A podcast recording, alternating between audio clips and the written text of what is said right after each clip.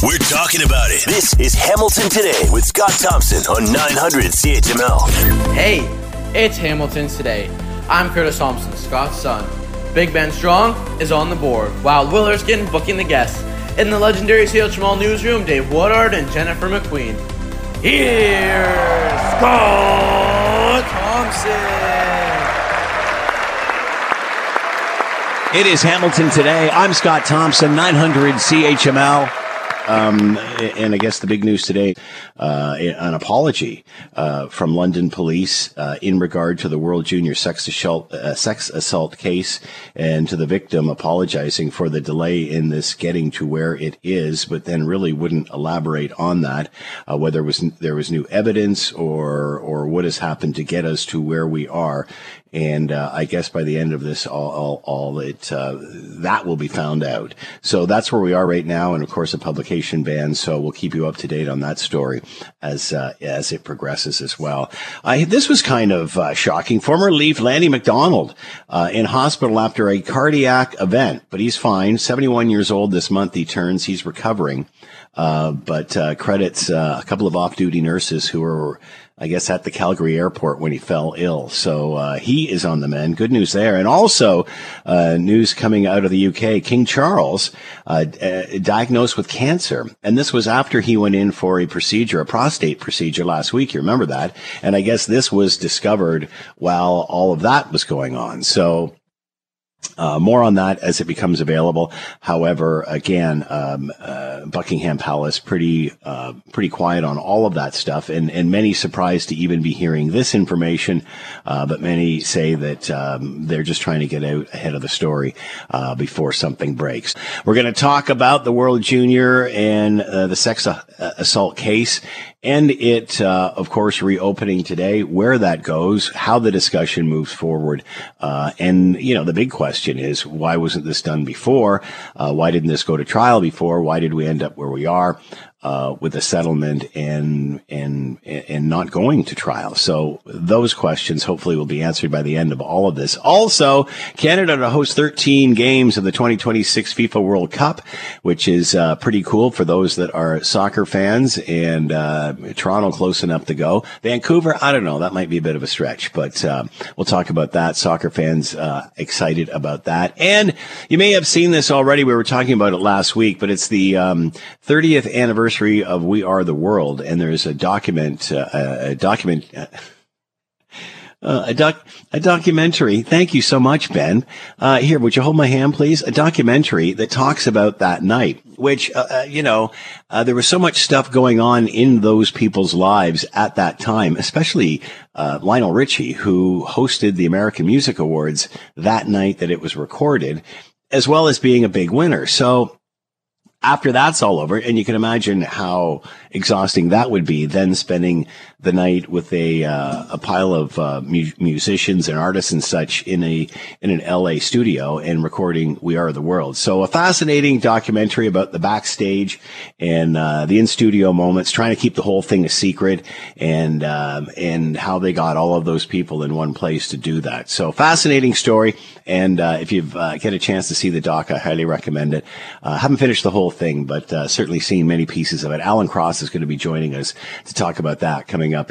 Also, um, Ottawa extending the foreign homebuyers plan for more than two years. So, in other words, uh, more difficult for those that don't live here to buy homes. This is really uh, a distraction because I think it's less than 2% of actual home buyers are uh, foreign home buyers. So, uh, you know, again, making it look like you're doing something which really doesn't have that much of an impact and perhaps more for Canadians who are looking to buy a home in another country because certain places like Italy have said, well, you, you don't want us, we don't want you. And now Canadians are having a hard time doing the same thing. So, um, again, it's a supply and demand issue and the supply is being outstripped by a ever increasing demand, which has been growing for 20 years. So if you don't build enough, guess what? You end up with a housing crisis and really carving out foreigners or, or what have you, uh, really is, is a headline grabber as opposed to anything that has a, a substantial solution. All right. Also,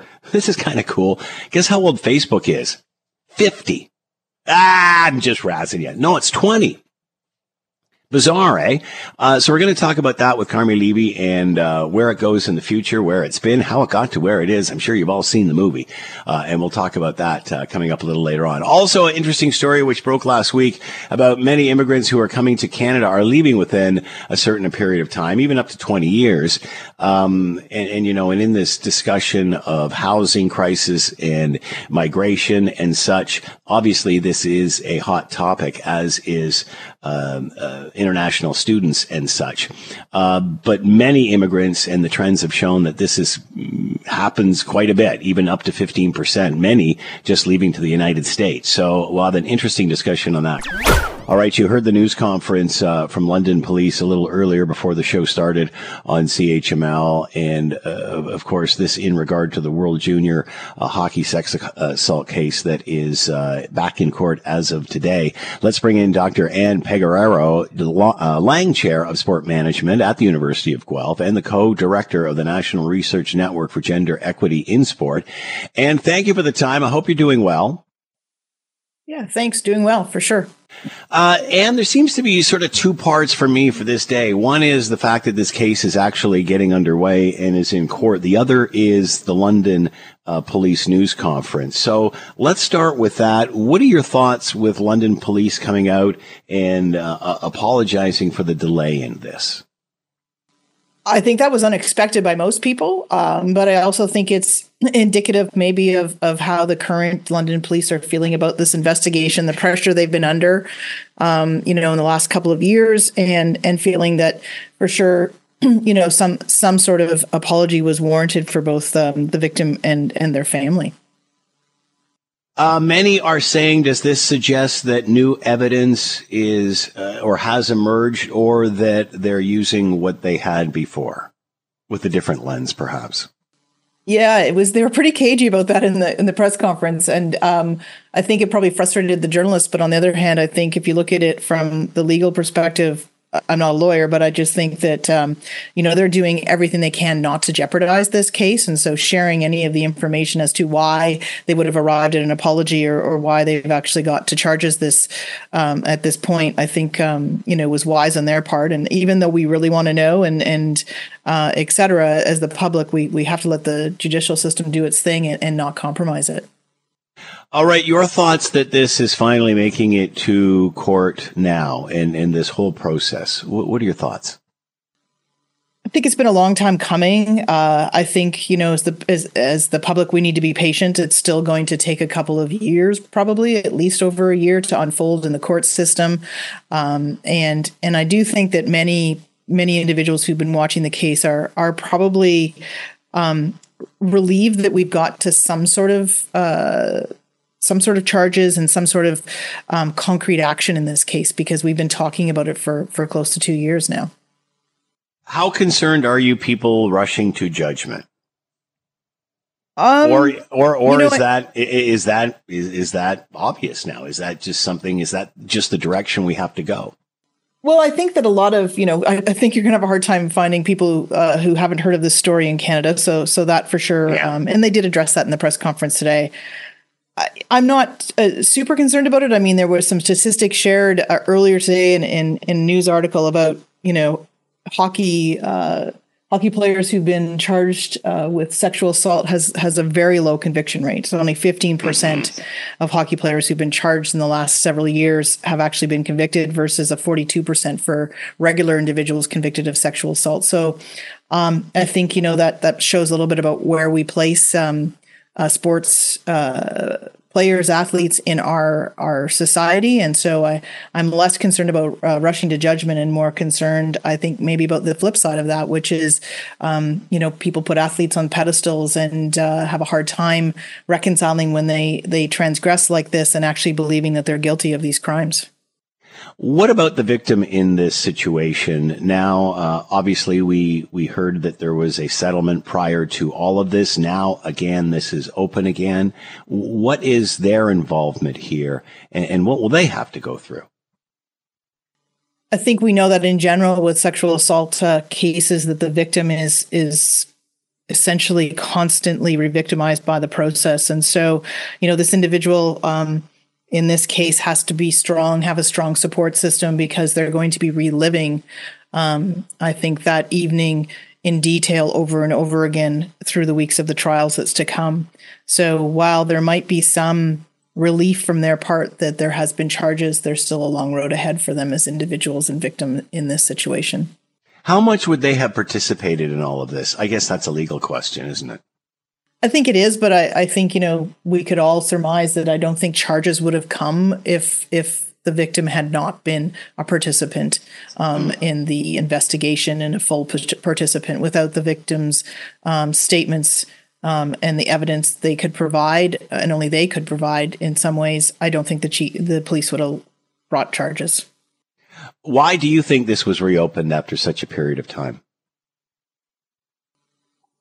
I'd like to think the public pressure had something to do with it. I'd like to think that the Canadian public being interested and, um, you know, pushing both um, Hockey Canada and and the court system to bring some some justice to this situation may have played a role. Certainly, the London police were under a huge amount of scrutiny.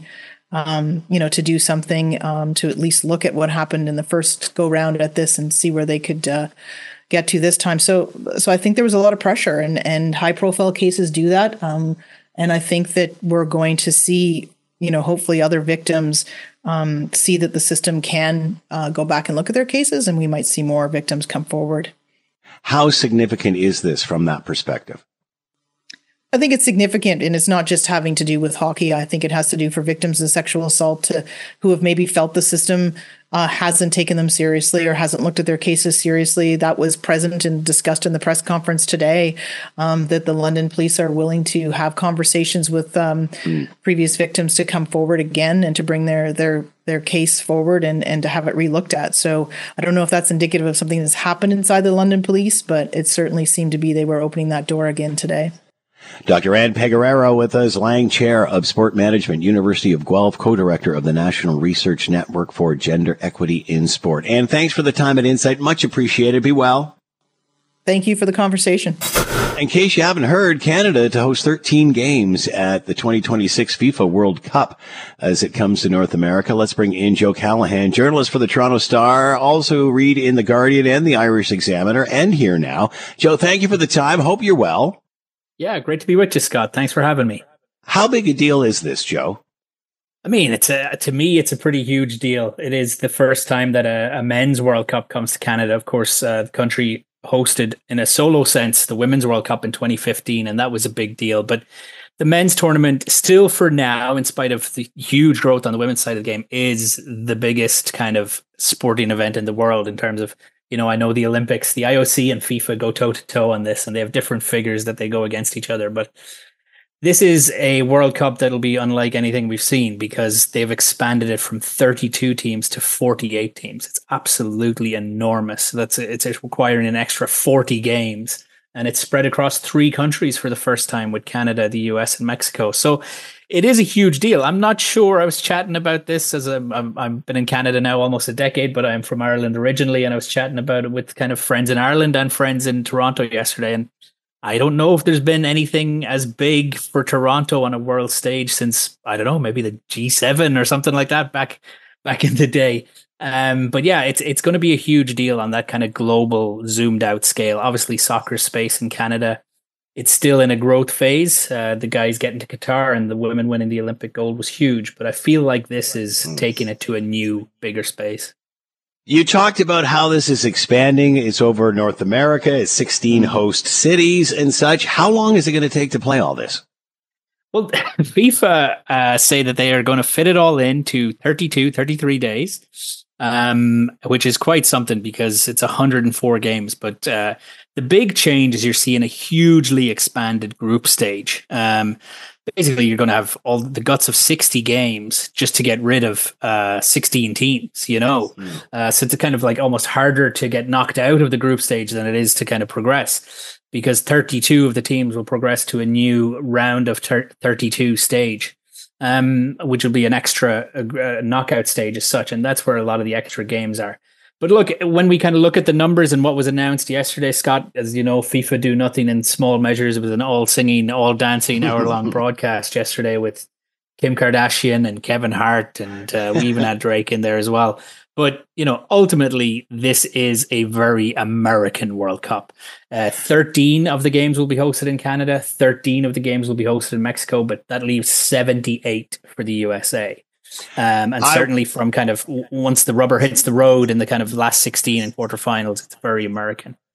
Uh, it's interesting you say that, Joe, because how is that being interpreted? Because this is great exposure for the U.S. market. Is but is it a, a, different tourney as a result of that? And you know, I even think when I ask F1 fans if they're happy about mm. uh, America's uh, infiltration of F1, yeah, yeah, whatever, sort of, but not really. Is it? it what about that aspect of it, and, and it being and having such a U.S. template? It's it's a really good question, Scott, because here's the thing. There's a women's World Cup to come in 2027. It looks like that could be co-hosted by the US and Mexico.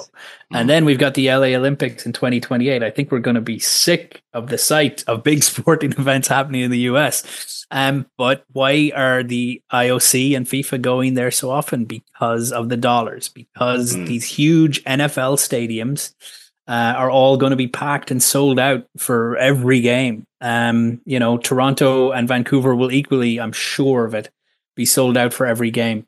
But yeah, like I think from the get go. I was there, Scott, in Moscow in 2018 when the United bid uh, won the rights for 20 for the 2026 World Cup. It was a very American led thing, um, but you know they were very happy. This was in the in the in the tr- first Trump presidency. If well, we're going to have a second one as well, but um, oh, wow. the U.S. were very happy to have Mexico and Canada there with them and to kind of almost push them out very much in this united sense. But look, it is the way FIFA are going with these World Cups. The, the, the men's World Cup after that in 2030 will be co-hosted by uh, not just two, con- three countries, but two continents. It'll be Spain, Portugal, and then crossing the Mediterranean to Morocco. Um, so with this expanded uh, format, you know, there needs to be that kind of huge, um, I guess, scale to it but look, mm. that's not to say that 13 games isn't nothing. These 13 games are going to be big. And the fact that Canada, the men's team, will play all three of their group games at home is huge too, particularly with that opener uh, uh, at BMO Field in Toronto. You talked about the expansion and what that means for the game and such. What about the teams themselves? How does this change the competition? Does it? Well, it does in terms of the travel, you know. Like I, have been to the last four World Cups, and you know, two of them were in huge countries, and Brazil and Russia are vast countries, and yet the, the the travel scale here is huge. And so FIFA have tried to kind of break it down to three regional zones: a kind of east, west, and then a central in the middle, and then even tighter, kind of what they're calling pods, where uh, teams would have their training bases.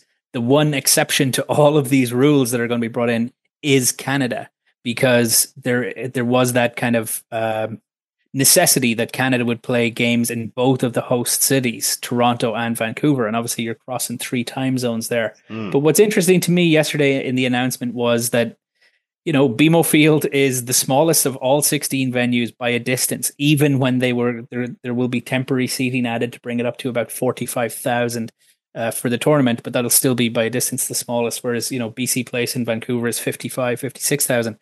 But so what Canada are going to do is start in Toronto on June Friday, June 12th, and then head west to Vancouver for games two and three and stay there. So I think what you'll see is they'll kind of base themselves. They'll have kind of two bases as such. I'd right. imagine a kind of a pre-tournament camp around Toronto. They might do a a build up game, a kind of a friendly or a tee up game, I suppose, in, in Ottawa or Montreal or something like that. But they'll kind of stick over in this neck of the woods and then head over to the West Coast for games two and three. But that will be a challenge. And yet, you know, that challenge is kind of offset by the fact of having three raucous, sold out nights in kind of home stadiums and what that could do for a team that should be at kind of reaching their prime if Canada soccer can get their act together. Uh, BMO Field, is it up for this uh, size of an event? Should they be looking at other things?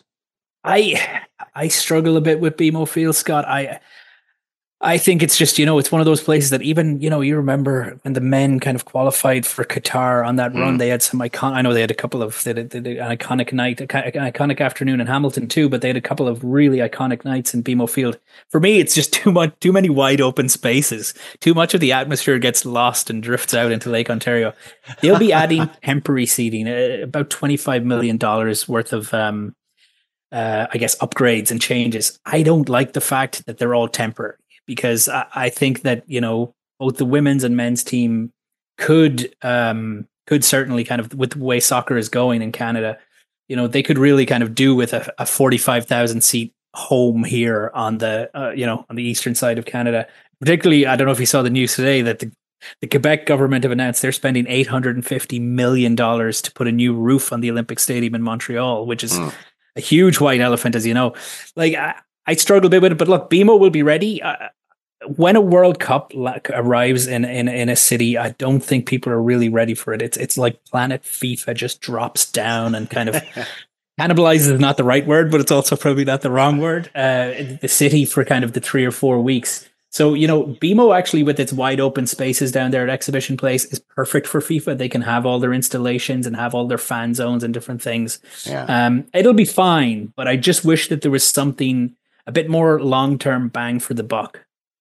Joe Callaghan with us, journalist for the Toronto Star, the Guardian, and the Irish Examiner, talking about Canada to host 13 games of the 2026 FIFA World Cup. Get ready. It's going to be a barn burner. Joe, thanks for the time and insight. Much appreciated. Be well. Yeah, great to chat, Scott. Anytime, mate hard to believe. Almost 40 years. We are the world.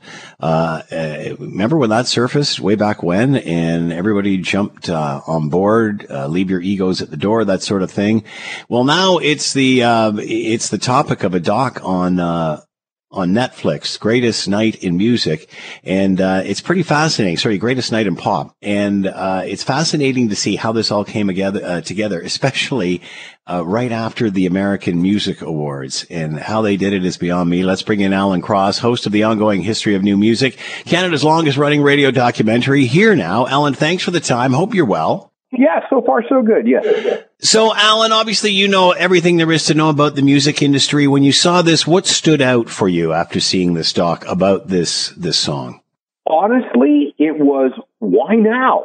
I, I, I under, when I saw it pop up on Netflix, it it really kind of surprised me because I really wasn't expecting it. I I don't know how I missed that this thing was was in production but it just sort of appeared and it kind of surprised me a little bit because okay so this was a 1985 song. It uh, is 2024 so that's uh, 39 years. Yeah.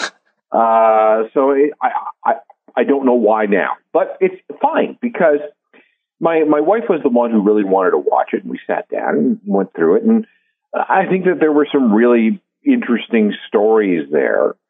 But um, it, it did. I, am just going to say it, it. It seemed to be a little self indulgent for it to be released now because I don't know if there was a huge demand for, for this documentary to be made. But obviously, somewhere, somewhere, uh, someone in Hollywood, somebody associated with the West Coast music scene, decided that the time was now and they needed to make the doc. So here it is. Uh, are you surprised they didn't wait a year then? Or maybe this is just the beginning of a year long celebration? It, I, I have no idea why this. I, I Scott, I don't know. So when you look back at this, um, and, you know, they, and there was a big thing about the egos and bringing all these people into one place because it was they were in L.A. anyway for the American Music Awards. Uh, over and above the egos, how did the record companies allow this to happen? Because you know, labels don't like other things going on with other other labels, especially back in this time of the record industry. How, how did they do this from a label perspective and get permission? Well, I think you have to go back to what was happening at the time. Uh, we were gearing up for um, Live Aid in the summer of 1985, and the British had really taken the reins on the charity angle for the famine in Ethiopia. Uh, Bob Geldof and Band Aid had come out in um, the late 19, in November 1984, which kind of caught the Americans by you know flat footed. Well, if if the British are doing this, well, why shouldn't we? And that was basically where it came from. We have to wrest this charitable approach away from the British and take over the the narrative ourselves. And that's exactly what they they tried to do with uh, with uh, you know, Lionel Richie and Michael Jackson, who were two massive artists at the time. And with Quincy Jones being behind it, probably at that moment, the most important record producer in America. Uh, and they said, okay, well, we're going to do it too, because we can't be seen not to be, to not be doing anything. So, uh, that's where it all came from. And with Lionel Richie having a relationship with Michael Jackson and also being the host of the, uh, American Music Awards at the time, it was, um, it was, uh, the timing was right. So you have everybody in Los Angeles. And when you have Quincy Jones and Michael Jackson signed on to do the project, you're not going to say no. Yeah. Now, some artists, if you watch the doc, did say no, including Prince. Um, but for everybody else, it was like, no, we, uh, we, we better do as we're told because if you didn't, it could be damaging to your career. It seems odd this all happened during the affluent me generation of the 80s. Would this work now? I mean, in a very divisive world, we could use a little uh, world hug like this now. Would this work now? Yeah, I, I don't know if it would because it was a time and place. Remember back in the 1980s, it was the MTV generation. It was, uh, you know, the uh, Generation X in their very early years. It was um, it was still very rare to see these kinds of uh, cooperative ventures. And although we were seeing more and more of our artists what they looked like, courtesy of MTV, it was still a novelty. And the idea of all these people that we were seeing on MTV in the same room together, singing a song together, is was was pretty powerful.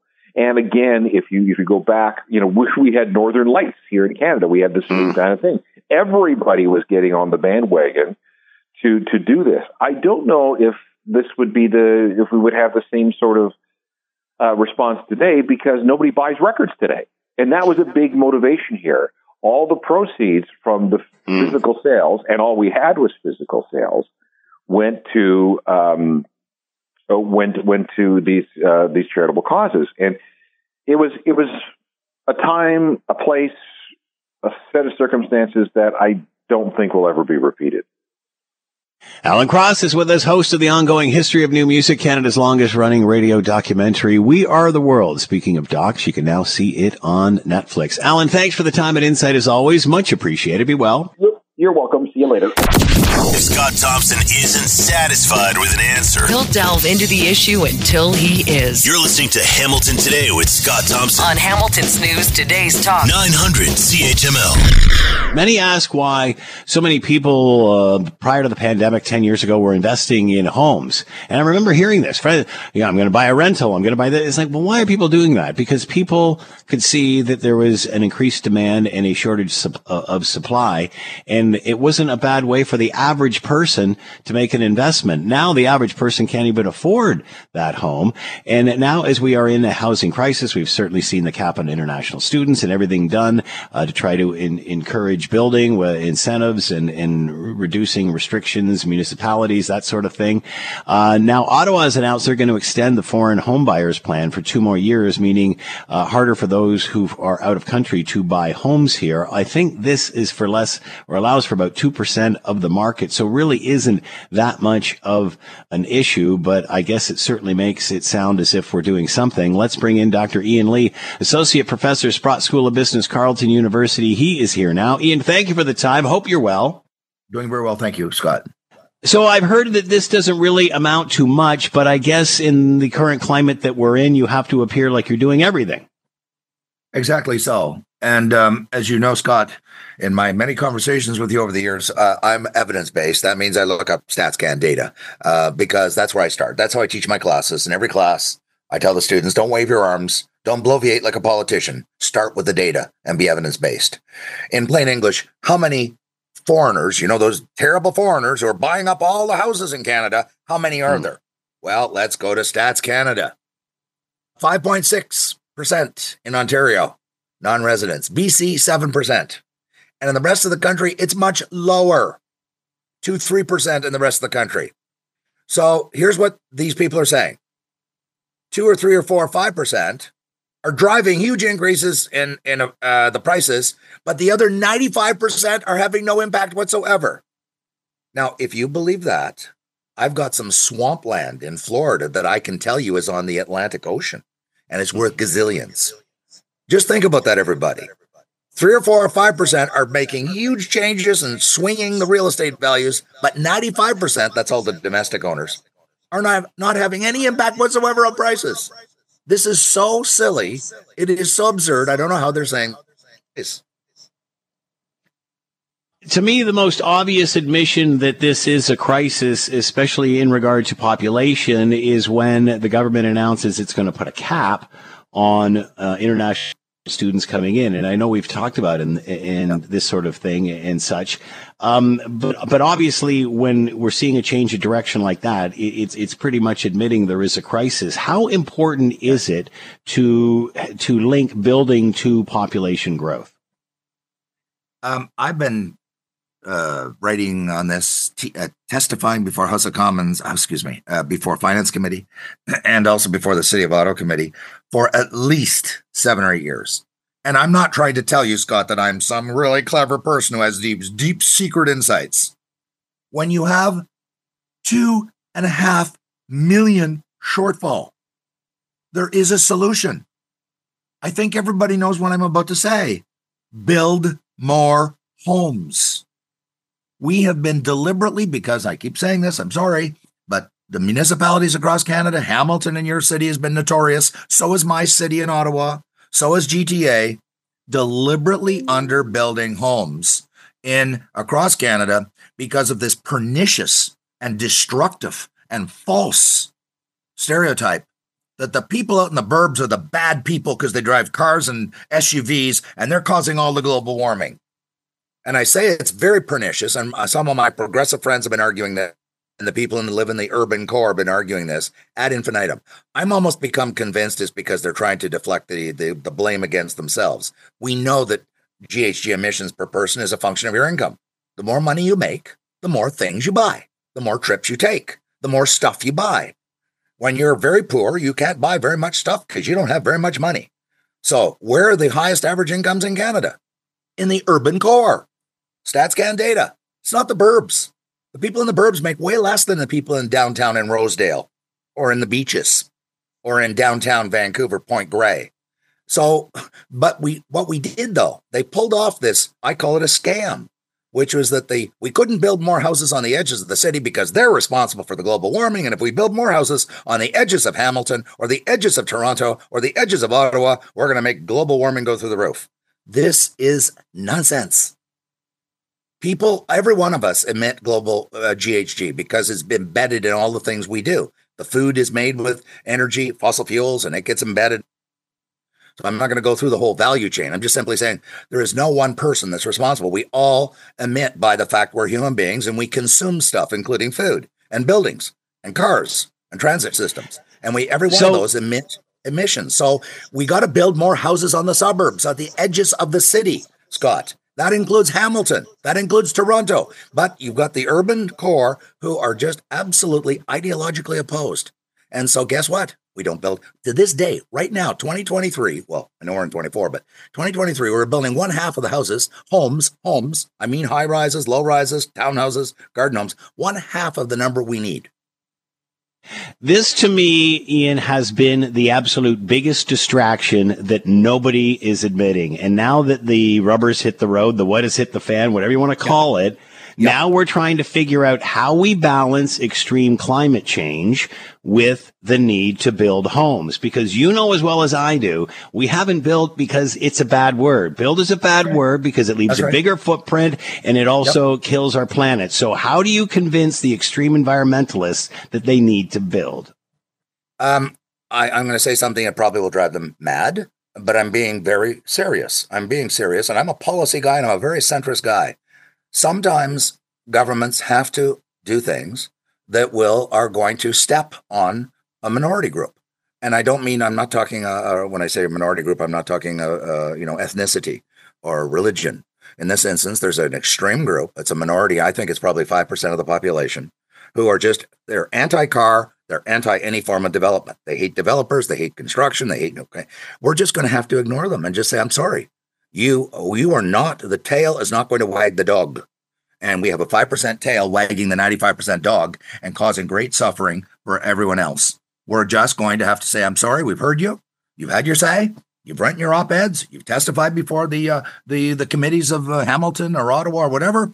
Now we're going to start building houses." and they're going to have to step uh, just when i say ignore them they're going to have to go forward all the time that these people are kicking and screaming and trying to stop the the construction of new homes on the edges. That's where we built new populations new housing for 2000 years in every western city i've ever visited. London paris moscow kiev i've been to all these cities traveling and that you add on at the edges of every city. Ottawa, I mean, I'm living in the Glebe, which was the first suburb of Ottawa in 1867, and now it's part of the urban core. And we in the Glebe, we hate development out in the burbs. We're against the suburbs, you know. We are. we were the first suburb in 1867. It's just the city kept growing around us, out and out and out. And now the boundaries of Ottawa are far, far beyond the boundaries back in 1867. Same with Hamilton, same with Toronto, same with Vancouver. Every city has done this. And now we're at this crazy point in our uh, our development where we have people seriously saying, no, no, no, we're going to put a million new people, new immigrants coming in. We're going to put them all in the urban core with densification. And 70% go to three cities Toronto, Montreal, and Vancouver. So people say, we're going to put up 70% of a million people, and we're going to put them all, squash them into the downtown, or the, when I say the downtown, the urban core of these three cities, year after year after year. It's not possible. I'm not against densification, of course, but it's not going to solve our problem. Hmm. The numbers are Doc- too big. Dr. Ian Lee with us, Associate Professor, Sprott School of Business, Carleton University, talking about housing. Ian, as always, thanks for the time. Be well. My pleasure, Scott. Thank you. 900 CHML. It's Hamilton today. We're coming right back. You're listening to the Hamilton Today podcast from 900 CHML. How old do you think Facebook is? 10, 20, 30, 40, 50? Well, let's bring in Carmi Levy, technology analyst and journalist. He is with us now. Carmi, thanks for the time. I hope you're doing well. Great to be with you, Scott. Thanks for having me. Are are you surprised, uh, Carmi, that Facebook is turning 20? I thought it was dead. Yeah, I'm I'm amazed that uh, time seems to move this quickly. I remember when it was first launched, and kind of it felt like the future, uh, and and it, it, time really has kind of uh, you know, it, it, you know, it, it's almost like you're you're you know you're, you're kind of enjoying the experience. That's why it goes so quickly. But at the same time, uh, the company has gone through some huge, uh, you know, you know, controversy to the point that at the age of 20 you kind of wonder if it's going to see the age of 30 in its current state. Like it is uh, it's almost like it's well past its best before date and you know 20 doesn't seem that old but uh, in the world of social media facebook is proving yeah maybe it is. Maybe it's time to look beyond. Uh, current state what does that mean? How would it change uh, it means that demographically the world has passed it by. Whereas when Facebook was first launched, it was launched as the Facebook and it was from uh, Mark Zuckerberg's Harvard dorm room. And it was available only hmm. to students in Harvard. Uh, and then eventually it expanded to other universities. So its original demographic was really young uh, and really advantaged. And then over the years, in 2006, it was opened up to pretty much anyone who wanted to use it and since then it you know now young kids don't use it at all. They've all moved on to tiktok and snapchat. Facebook of course has become uh, the, the the fa- the social media platform that kids don't use. That's where mom and dad and grandma and grandpa are. It's just not the cool place where you go. And if you look at at the feed today uh, compared to what it was 15 20 years ago uh, you know 20 years ago, if you signed into Facebook and you followed your friends, what you saw was your friends. Uh, today, what you see is it's anybody's guess because now the algorithm decides what you see. And most of what you see in your feed isn't necessarily content that you would have chosen to see. It's what the technology decides you should see, which changes the nature of the experience. It's no longer about the end user. It's really about how the technology can manipulate itself to serve up as many ads to you and make as much money as possible for Mark Zuckerberg and his shareholders. And so it really has become, you know, of all the cynicism that we now direct towards social media in general, I would argue that much of it is directed toward uh, Facebook, the platform, and Meta, the company that owns Facebook, because really this is the company that figured out how to monetize these users and this is the company on you know who we blame for the shift in social media from what was once kind of like a kumbaya like experience. We're all sitting around the campfire and connecting and you know really like the, uh, achieving the best that technology can deliver to now it's incredibly cynical. They're rating our, our data. They're doing all sorts of things that we don't like. And quite frankly it doesn't make us feel all that good to be using it. I blame facebook for that. Um, so monetization, uh, commercialization of Facebook killed it. You, could you say that for everything? Of course you can. Um, and and I cert- it's certainly not this one company's fault, but as the first truly successful social media. It wasn't the first social media company. You know, we had Friendster, MySpace uh, were pretty dominant beforehand, but in terms of scale, Facebook very quickly eclipsed them and essentially relegated them to the dustbin of history. And so Facebook became the first truly successful social media platform of the social media age. It defined what social media uh, was originally and what it has become since then. So a lot of the negativity, a lot of the, the darker traits uh, of social media, the, the data harvesting, the, the sort of pushing up against government regulations and and and sparring with governments, including ours here, uh, really was it was Facebook pushing that agenda. Uh, and so I think it's fair to lay a good chunk of the blame on them because they set the tone that the rest of the industry ultimately followed.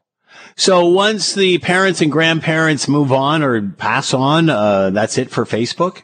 It's like the I Frank think, Sinatra. It's like the Frank Sinatra of social media.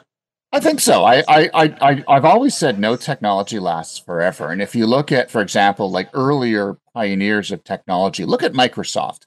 Uh, you know, early in its in its evolution, Microsoft became a giant by virtue of uh, a licensing deal that it signed to bundle a version of its operating system, DOS, with every IBM compatible computer that was sold. That funded their early development. Eventually, they became uh, a, a, software company that specialized in operating systems like Windows uh, and and productivity software like Office. Well, you know, those are no longer hot categories, yet Microsoft has found other playgrounds to play in. And so I think that is largely explains why Facebook ultimately changed its corporate branding to Meta.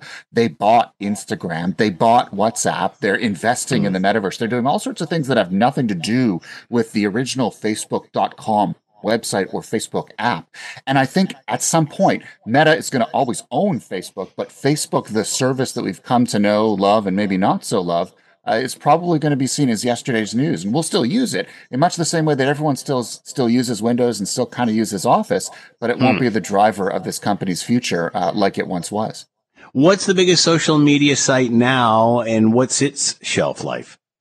Uh, TikTok uh, is the is the one that yeah. is uh, globally dominant. It's the one that is kind of central to everyone's cultural radar. It's where new music is uh, is is uh, first surfaced, first discovered.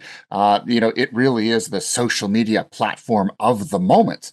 Um, but that's the key, Scott. It's of the moment. And so its shelf life will probably be shorter than Facebook's because as time goes on, that that rate, that rate of, of uh, acceleration, rate of development of evolution in platforms it continues to get faster. And so if Facebook had 20 years to grow, dominate, and then ultimately recede, I think TikTok's got maybe 10 or 15. And then whatever comes after TikTok will have even less and less and less till eventually we talk about social media in the rear view. In other words, at some point, social media as a, as a category, as a whole, will be something that we look at in the rear view.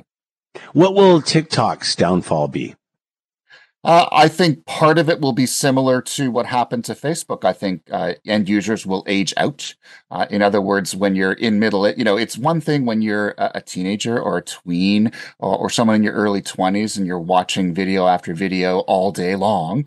Uh, and it's quite another once you're an adult and you've got responsibilities and kids and life and all that. You don't have as mm-hmm. much time to watch that that degree of video, and quite frankly, it just doesn't matter to you to the same degree. So I think part of it is demographics. It's just we all move on, we all get older, and our tastes change, and the technologies don't change to the same degree. Uh, and then I think also something better will come along that will that will take up our time. We'll all start wondering, do I really want to spend my days loafing through my feeds? Uh, we've been doing that for 20 years, and that's kind of getting old now. No matter what the what tool it is, they all kind of work the same way, and I think eventually we're just going to get bored of it. I always learn something, Carmi. Age out, aged out. That's my new favorite term. All right, Carmi Levy with us, technology analyst and journalist, Facebook, turning 20. Thank you, Carmi. Be well. Appreciate it, Scott. Take care. Uh, this came out over the weekend and it's fascinating, but I'm not sure if it is anything out of the norm. Uh, more than 15% of immigrants decide to leave Canada to either return to their homeland or immigrate to other countries within 20 years after admission as a permanent resident. A study also found 5% of immigrants admitted between 82 and 2017 immigrated within five years of their admission. To talk more about all of this, Moshe Lander with us, senior economy, uh, economics lecturer with Concordia University and here now. Moshe, thank you for the time. Hope you're well. Always a pleasure. Moshe, is, are these numbers out of the ordinary? Because again, just anecdotally, I know when my mother came, you know, some settled here, some went to other fa- uh, other members of the family went to other provinces, some went to the United States. Is this is this out of place uh, for, where, with where we are in history? I don't think so. It, it, you know, you said that it's fifteen percent, so let's turn it on its head and say that five out of every six stay in the country, and, and so that's a pretty solid number. Uh, and the the ones that are leaving are probably leaving for the same reasons that even Canadians might want to leave, uh, in terms of uh, the the tax system, the ability to be entrepreneurial, uh, and just the various bottlenecks that all of us experience: cold winters and and other sorts of uh, infrastructure issues. Plus, 20 years is a long period of time. You can do a lot in 20 years, including having a family. And that's exactly it. And so part of it is, uh, you know, it's, it's a much more complicated function than of when do you come? What's your age? Uh, when you get here, what's your purpose? Are you coming for education? Are you coming for job? Uh, what type of jobs do you settle into? What type of skills did you have when you arrived? So it's such a complex issue. To, to reduce it down to a, a simple number probably misses a lot of the, the more complicated stories behind what makes people decide to stay or leave. So this wouldn't be a bad thing, would it? No, I don't think so. Uh, I mean, the reality is that uh, Canada these days is give or take around two out of five people in Canada were born outside of the country. Uh, it's uh, other than First Nations, uh, it, it is a country that's built on immigration. Uh, this is just further confirmation that we've always been that way, and we continue to be a lot more open and welcoming than, say, maybe our neighbors to the south. are people understanding this may just be a first step in somebody's journey? For sure. And sometimes that's all it is, right? If you're coming here for an education, uh, you know, we have world class facilities at a variety of universities. And so sometimes it's merely a matter of uh, picking up your degree and then moving on. And really, that wouldn't be any different than, say, a Canadian born and raised person who gets their education here in Canada and then decides they want to take off for greener pastures uh, in their field. Are we to assume that they're leaving because it's just not good enough here? There aren't enough services, there aren't enough this, and all the things that we seem to be lacking right now? Yeah, probably at its simplest, I think it's just a function of supply and demand. And so it, it could be that just what they are demanding is not what's in supply, or what they're supplying is just not what we're demanding, right? So it could be in both directions. But uh, you know, again, I, I don't think that the immigrant experience is going to be fundamentally different than somebody who grew up here. If you can't find affordable housing, if you can't find good schooling for your kids, if you can't find a family doctor, if you find the winters are too tough, then if you have mobility and if you already have the experience having immigrated once to a, a country and, and tried to pick up language, culture, customs, uh, doing it a second time becomes a little bit easier, uh, especially if you haven't laid deep roots. And these numbers don't appear historically uh, much different from trends of past years. Yeah, it, it's really a function of you know what's going on at the time. So this was a, a 30 year study that uh, they were taking a look at. So if you try and take a look at 30 year periods going back in Canada's history, you're going to pick up two world wars. You're going to pick up uh, the independence from the UK and the creation of Confederation. And then going even further back, it, it's really a different story then because you're now talking about the mid 1800s and earlier. And so it's not even a comparable study. So it, it, it's hard to, to put it in a context historically, but, uh, you know, to, to take Canada's position that we've always been welcoming of immigrants into the country, uh, it is consistent with that. Um, the housing crisis that we're experiencing and the connection to all of this, is it as difficult, uh, perhaps for new Canadians to find housing as it is for Canadians who've been here for a generation? Absolutely. In fact, it's probably even harder because they don't necessarily have the banking history. They don't have yeah. the financial history built up with the banks. They might have a different view of the banks where we're just naturally comfortable doing business with the big six. Uh, those big six are familiar to us for an entire lifetime uh, to them, it is a foreign bank. It, it's merely a matter of uh, do they trust them and do they have the the detailed information, two years of notices of assessment and uh, T4s and proof of jobs, and mm. uh, you know that could make it a lot harder for them. And so, if they're not coming with a lot of cash in hand to make the down payment, they can find it even more struggling. And in a lot of the immigrants' case, they're heading for the biggest Canadian cities, which usually have the biggest housing problems uh, where you and I might be much more comfortable moving to northern Ontario because at least we have a familiarity with southern Ontario. Uh, it might be something totally culturally unexpected for them. Moshe, should our population targets be linked to housing? I think that the funding that's passed down should be linked to housing. So I don't know that we necessarily need to have immigration targets. I think what we need is that municipalities that get a huge chunk of their money from the provincial government and the provincial governments that get a huge chunk of their money from the federal government. This is the one lever that provinces and the federal government can exert over municipal markets, which is just to say, if you don't meet certain housing targets, if you don't have certain zoning laws in place, if you don't show that you're ready to absorb certain amounts of people, uh, then we're just going to limit the amount of funding that we hand you as, as part of your annual transfer. Uh, that's probably the easiest way to do it. And that way, then the federal government can give guidelines to the cities that this is the number that we're going to be admitting, and this is where we anticipate they're going to be moving. And if there's those types of targets, it also makes it easier for immigrants coming into the country to be almost guided as to where you should or should not be heading. Moshe Lander with a senior economics lecturer, Concordia University. Moshe, thank you for the time and insight. Much appreciated. Be well. Anytime. When there's an issue, Scott is all in on getting to the heart of it. This is Hamilton Today with Scott Thompson on Hamilton's News Today's Talk 900 CHML. What is a loss leader? Do you know what that is? It's something that a grocer would use to bring you in. Uh, mark the price down below, probably what it normally is, to bring you into the store, hoping you'll buy other things on the way out. For Big Ben Strawn, the loss leader is Walmart's hot dogs. Or was it Costco? I'm sorry. Costco. I don't know. I don't know if that's much of a loss for the company, but uh, you never know. Whatever brings you in the door. Let's bring in Janet Music, research program coordinator at the Agri-Food Analytics Lab uh, facility, or sorry, faculty of management at Dalhousie University, and here now. Janet, thanks for the time. Hope you're well. Thank you. All right. I'm not sure if I described it accurately, but what is considered? What's the definition of a loss leader? No, I think you did a pretty good job. It's one of those products that you wouldn't normally buy, but is such a good price that you pop in to pick something up. And then while you're there, you might as well spend some money on some other stuff since you've made the trip, right? You can kind of think of it as a door crasher. We've heard that term before. Something that's just marked down below the price that the market had paid for it in order to get you in the door to buy other things. How is this used? How is a loss leader used to a grocer's advantage, or anybody's for that matter? Yeah, and groceries stores aren't certainly aren't the only kind of market that would use a strategy like this. And actually, this isn't the only kind of pricing strategy that they use.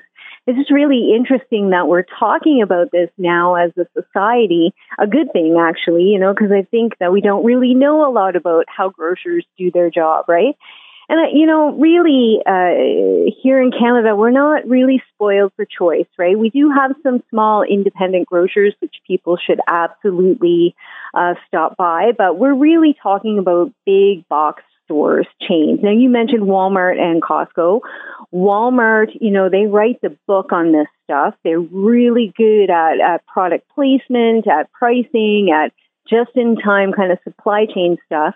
But Loblaws, Metros, and Sobeys, they use these things as well. And so, you know, I think a common example is those perishable items. That's really what it works for. You want to pick it up fast.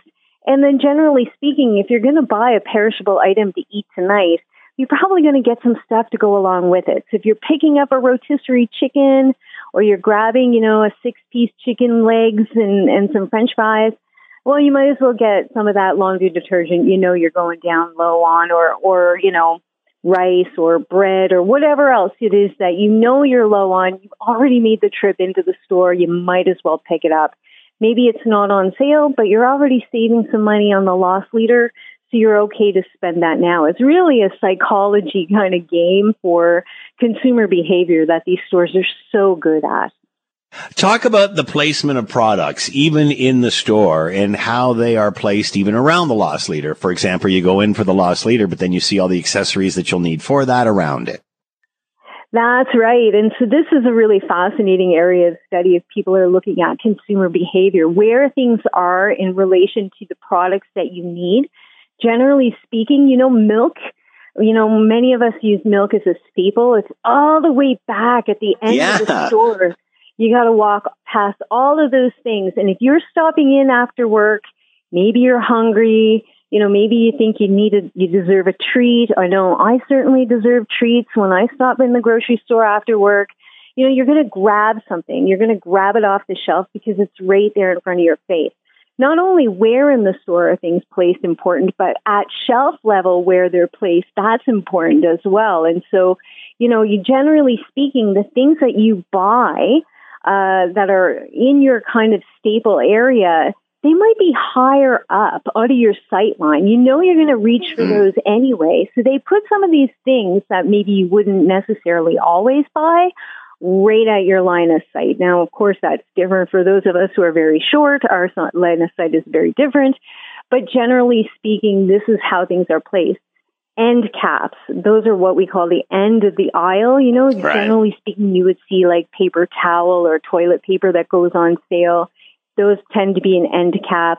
And then you see these little kind of luxury items like like lip balm kind of, or something plastic that you'd use to slice eggs or apples, or, or maybe a little strainer. Those are kind of hung in weird places along the, the aisle that maybe you're stopped to read the back of a can of something and you see that out of the corner of your eye and you think, oh, that's five bucks. I could use some lip balm and you toss it right in your cart. So again, all of these things are very strategic and it's down to a very fine science. They know what they're doing to get you to spend the most money while you're in there. So best just to go in what you're getting for, or you went in for and then got right out, or should you shop if there's another sale? Well, I think what this, you know, what it all boils down to is that we're paying for convenience, right? We're yeah. paying a premium for convenience. You know, we know that people are, you know, the two things that people shop by is price and convenience, and there's a trade off between both. And so if you really want to save money when you're shopping at the grocery store, you need to make a list and make a plan and go in and get those things and then go home and prep for the week. But we generally don't do that. We're not really good at doing that. Maybe we were our grandparents' generation. Maybe our parents were good at that, but we've lost that kind of skill. But if we want to save money on food, we're going to have to pick that up again. Otherwise, we're paying a premium for convenience. What about those that are on display, products on display near the checkout? I know Canadian Tire is amazing for this. You got to walk through three aisles before you even get to the checkout. Oh yeah, and fun little things too that you would never need yeah. in a million years. But somehow I managed to get a back scratcher that's extendable that looks like a fork. I, you know, but it's so you know it's kind of fun. It's amusing, especially Canadian Tire, right? Because they have it's not food items. They're just random headlamps yeah. or gloves or, you know, de-icers. And, and it's kind of fun in that way. And we, you know, if you're waiting in line there, you kind of get amused if you're looking at these kinds of things, but they're not generally things you go to the store for. You'll notice in the grocery store, you know, in some areas they've started putting bananas in a, you know, in a kind of a stand by the checkout now. Mm. Mm. They're starting put, to put more perishable items where it used to be kind of magazines, uh, yeah. soda pop, chocolate bars. But now you're going to see things like uh, oranges and bananas, things that you know, I think are uh, maybe a little bit morally better for you, uh, speaking in terms of chocolate versus banana. Uh, but you know they're not going to really get rid of those chocolate bars because those are really easy to throw. If you're already getting two hundred dollars worth of groceries, maybe you're going to just throw a dairy milk on top of that.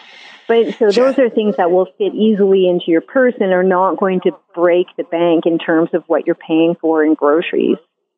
Janet Music with us, research program coordinator, agri-food analytics lab, faculty of management at Dalhousie University, the loss leader, the thing that gets you into the grocery store to buy on sale, and then you just load up on everything else. Janet, thanks for the time and insight. Much appreciated. Be well.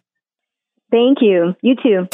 We hear a lot of late of uh, some sort of ceasefire deal that is being thrown around between Israel and Hamas.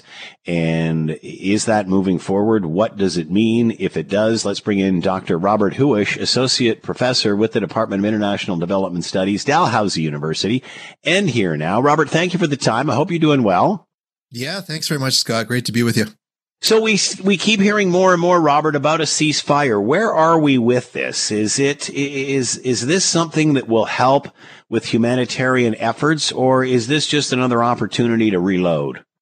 Yeah, so I think what we can see now that the U.S. is taking more of a ingrained stance in the Middle East, that there could be opportunity for a ceasefire to come up. And here's some of the moving components that need to happen with that. Uh, first off, is that you know Israel is claiming that uh, most of the, the the brigades, the Hamas brigades inside Gaza, have been dismembered and dismantled. Uh, but there's still leadership. There's still leadership. There's still financing. There's still networks out there that allow financing and weaponry from Iran to make its way to Gaza. Uh, there's a complicated geography we can get into there, but that needs to be broken down. Uh, the other thing that needs to be addressed as well on the Israeli side is the handling of this war by Benjamin Netanyahu. There's a lot of unpopularity there as well.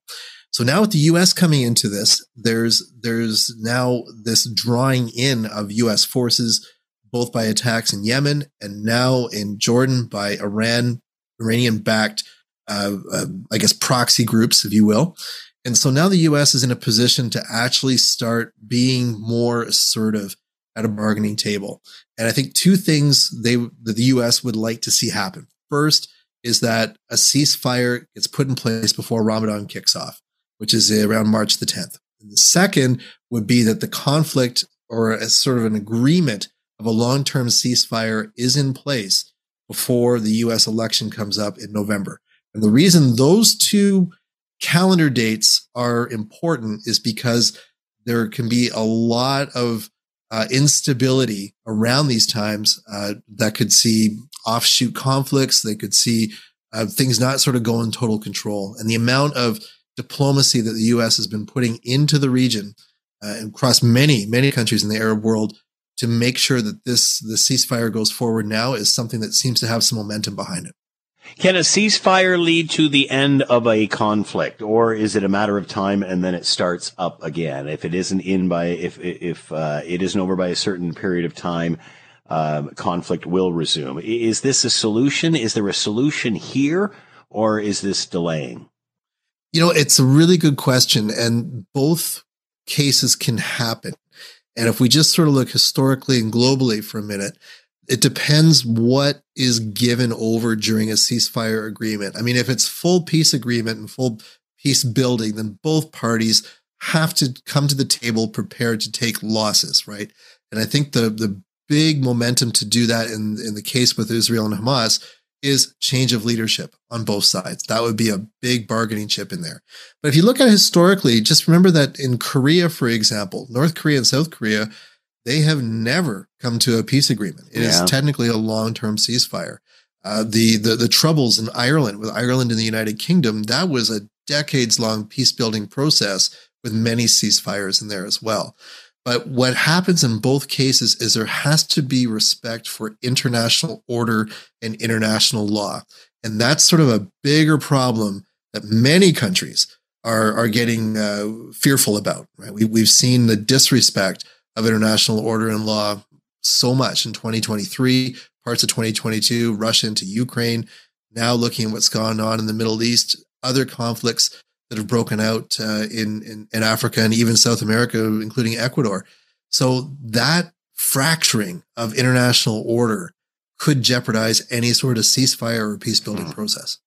Because uh, obviously there's some that are not interested in that happening. Even with peace or a ceasefire, uh, though, Robert, we still need a solution, uh, still need a way to move forward. This is still a territorial issue. Um, how do we get there? Yeah, that's that's a real tough one because the the sort of if we just go back to Israel and, and Palestine, the the two state solution has always sort of been like the golden target yeah. uh, to creating to, to, creating peace there. But it's how it's it, it, control is established over that entire area. And right now, Israeli defense forces, even before the conflict, have had such a dominant presence in in the region. I mean, from currencies to what gets imported into uh, West Bank or into to, to Gaza, uh, access to, to to work rights and social care, um, and, and, and of course imprisonment of, of young men and, and, women is all decided by uh, by the government in Israel, and that's uh, that's a huge thing to deal with. And and until there's sort of a succession of of authority uh, by Israel into Palestine, I don't think we're going to see a two state solution anytime soon, even though many experts would agree that that is the way forward. It seems everybody agrees with that except the participating parties. Um, how do Palestinians move away from Hamas? How do they separate themselves from Hamas? Well, if we look at the fact that we that Palestine is physically broken up between the West Bank and then Gaza, and Hamas has got that entrenchment in Gaza, uh, there's there's really a, a, a, danger at the moment to say who is going to fill that power vacuum uh, as as Israeli defense forces continue to push further and further south into Gaza. Now, could Fatah, the, the the group on the West Bank, could they find a role in there? What what could be promised uh, in terms of rebuilding the the, the, the Gaza Strip itself uh, after this conflict? That's unclear. And it's really going to be a question of who is in a position to, to rebuild and heal after this, this pretty brutal conflict for the past four months or so. Uh, who's able to to re to rebuild that that place and sort of reconfirm uh, Gazan identity, and that's really unclear. I think what we're really worried about uh, is the fact that if Hamas is broken apart, they're out of there with their networks, their soldiers, their their militants, does another group come in with the same agenda? And uh, would they inflict the same sort of governance culture that Hamas has had over over Gaza, which you know we we see all sorts of uh, issues that have led to prolonged suffering of Gazan people under Hamas, and that's what we don't want to see happen again. Are other Middle Eastern countries interested in this and helping Palestinians find their way? You know, in a way, we see some participation by Qatar uh, as sort of being this this broker state. We see that Egypt has a very committed concern to to what's going on in Gaza, uh, because as Gaza does physically border Egypt, don't forget that Egypt also receives a tremendous amount of military aid from the U.S and that they they are also have security uh, in place to to monitor what goes on in, in, Gaza as well. Lebanon is another question because there is Hezbollah that's influenced there. They'd probably like to see it taken in a different direction that may not go towards a, a peaceful resolution uh, quite quite yet. But of course, what everyone's talking about here is is the sort of proxy influence that we've seen come from Iran over the other parts of of, of the Middle East during this time. Uh, the, the the shipping, the military networks, the, the, the connections between Hamas, now the Houthis, other groups that are now being uh, active belligerents in the region, all have connections to Iran. And um, you know, Mr. Biden uh, is, is, saying, look, we, we don't want direct engagement with Iran by any means, even though there are some voices in the Republican Party in the states that are encouraging it. Um, the Democrats are saying, no, we don't want to actually deal with Iran head on.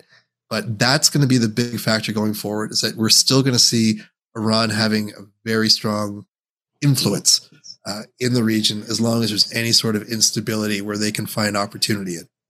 Dr. Robert Huish with us, Associate Professor, Department of International Development Studies, Dalhousie University, on the ongoing war between Israeli, uh, Israel and Hamas and a possible ceasefire. Robert, thank you for the time. Much appreciated. Be well.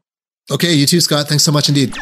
You may have heard King Charles has been diagnosed with cancer. You might remember last week he was in uh, for treatment around his or regarding his prostate, and then apparently this was discovered at that time from what we know, but information is limited. Let's bring in Peter McNally, Professor Emeritus with School of Information and the Director of History at the McGill Project, McGill University, and McGill's Royal Watcher. He's here now. Peter, thank you for the time. Hope you're well. I'm in great shape. Good, great chatting with you, Scott. So, what do we know about uh, the king's uh, illness? Uh, obviously, in for a prostate issue last week, and then this was discovered. Then, is that accurate? That seems to be the case. Um, the palace, I just checked the palace website, giving out very, very few details. They say simply that during the course of the examination or the procedure with the for the prostate, uh, this other cancer was found. Now that raises all sorts of interesting questions. Was it found in the uh, area of the prostate, or was it from a test uh, that was uh, just allied to it, and therefore the cancer is in a totally different part of his body. The worry would be that if it's in the area of the prostate, of course, that's a soft tissue area. And as we know, uh, soft tissue with cancer can be a problem. On the other hand, if it was uh, just detected with the test, well, it could be in any part of the body. And mm. we all know with cancer, uh, that can either mean something that's very treatable and slow moving or not. Uh, are you surprised at the info that was released uh, in limited form? Uh, no, I'm not really. Uh, I think the royal family takes the attitude that they have a, a, right to some privacy. They live such public lives. You'll note that when the late Queen, uh, at the end of her life, uh, we got very little specific information. Uh, the death certificate said simply she died of old age. Now, subsequently, we've heard that uh, there was a likelihood that it was bone cancer, but that's never been officially confirmed. So the fact that the king feels that he wants to be private, the same with Catherine, the uh, the, the, the, Princess of Wales, uh, yeah. Prince William's wife. Uh, we know she was in hospital uh, a week or so ago for abdominal surgery, but no details beyond that have as yet been given. That doesn't mean it won't slip out later, but at the moment, no, we don't know. And from what we understand, the treatment has already started and he's pulled back on duties. Is that accurate? Uh, that seems to be accurate. Um, the fact that the uh, that the treatment is at home suggests that uh, they're not looking at the moment at invasive surgery. It may suggest that it's simply uh, um, medication, uh, chemicals of various sort. Um, we all know, of course, you know what what that can involve, and sometimes people live with it quite easily, and other times you can have pretty bad reactions to chemotherapy. Uh, will we know more? Will we find out more in the future of either of these illnesses from either member of the family? Well, um, first of all, these things do have a way of of sleep of, of uh, seeping out, and so probably yes, we will. But the real uh, giveaway will be public appearances. We've been told, for instance, that in the case of uh, Catherine, the Princess of Wales, uh, that she, she's going to not be making any public appearances till Easter. In the case of the King, all we've been told is is canceling all uh, public appearances immediately, and but that he will continue on with his constitutional duties, you know, which which are which are significant, you know, meeting with the prime minister, uh, this enormous amount of paperwork which he has to review and approve, and this sort of thing. But one, but uh, there are there are major issues at t- times, you know, during the year when members of the royal family are expected to appear in public, and if he doesn't appear, if it goes beyond a certain point, then serious questions will be asked, and the palace will be under quite a bit of uh, pressure to provide answers. Peter McNally with us, Professor Emeritus, School of Information, Director of History with the McGill Project at McGill University, McGill's Royal Watcher. Peter, thanks for the update. Much appreciated. Be well. Thank you so much. Great chatting with you. Thanks for listening to the Hamilton Today podcast. You can listen to the show live weekday afternoons from 3 to 6 on 900 CHML and online at 900CHML.com. That's it for us. Thanks for listening. As always, we leave it to you, the tax-paying customer, to have the last word. This one comes from Norman via email. The Insurance Bureau says 200 cars are stolen a day in Canada. It's a national crisis. Do you know what the penalty is if you get caught stealing a car? I don't either. Maybe we should. Keep right, accept a pass.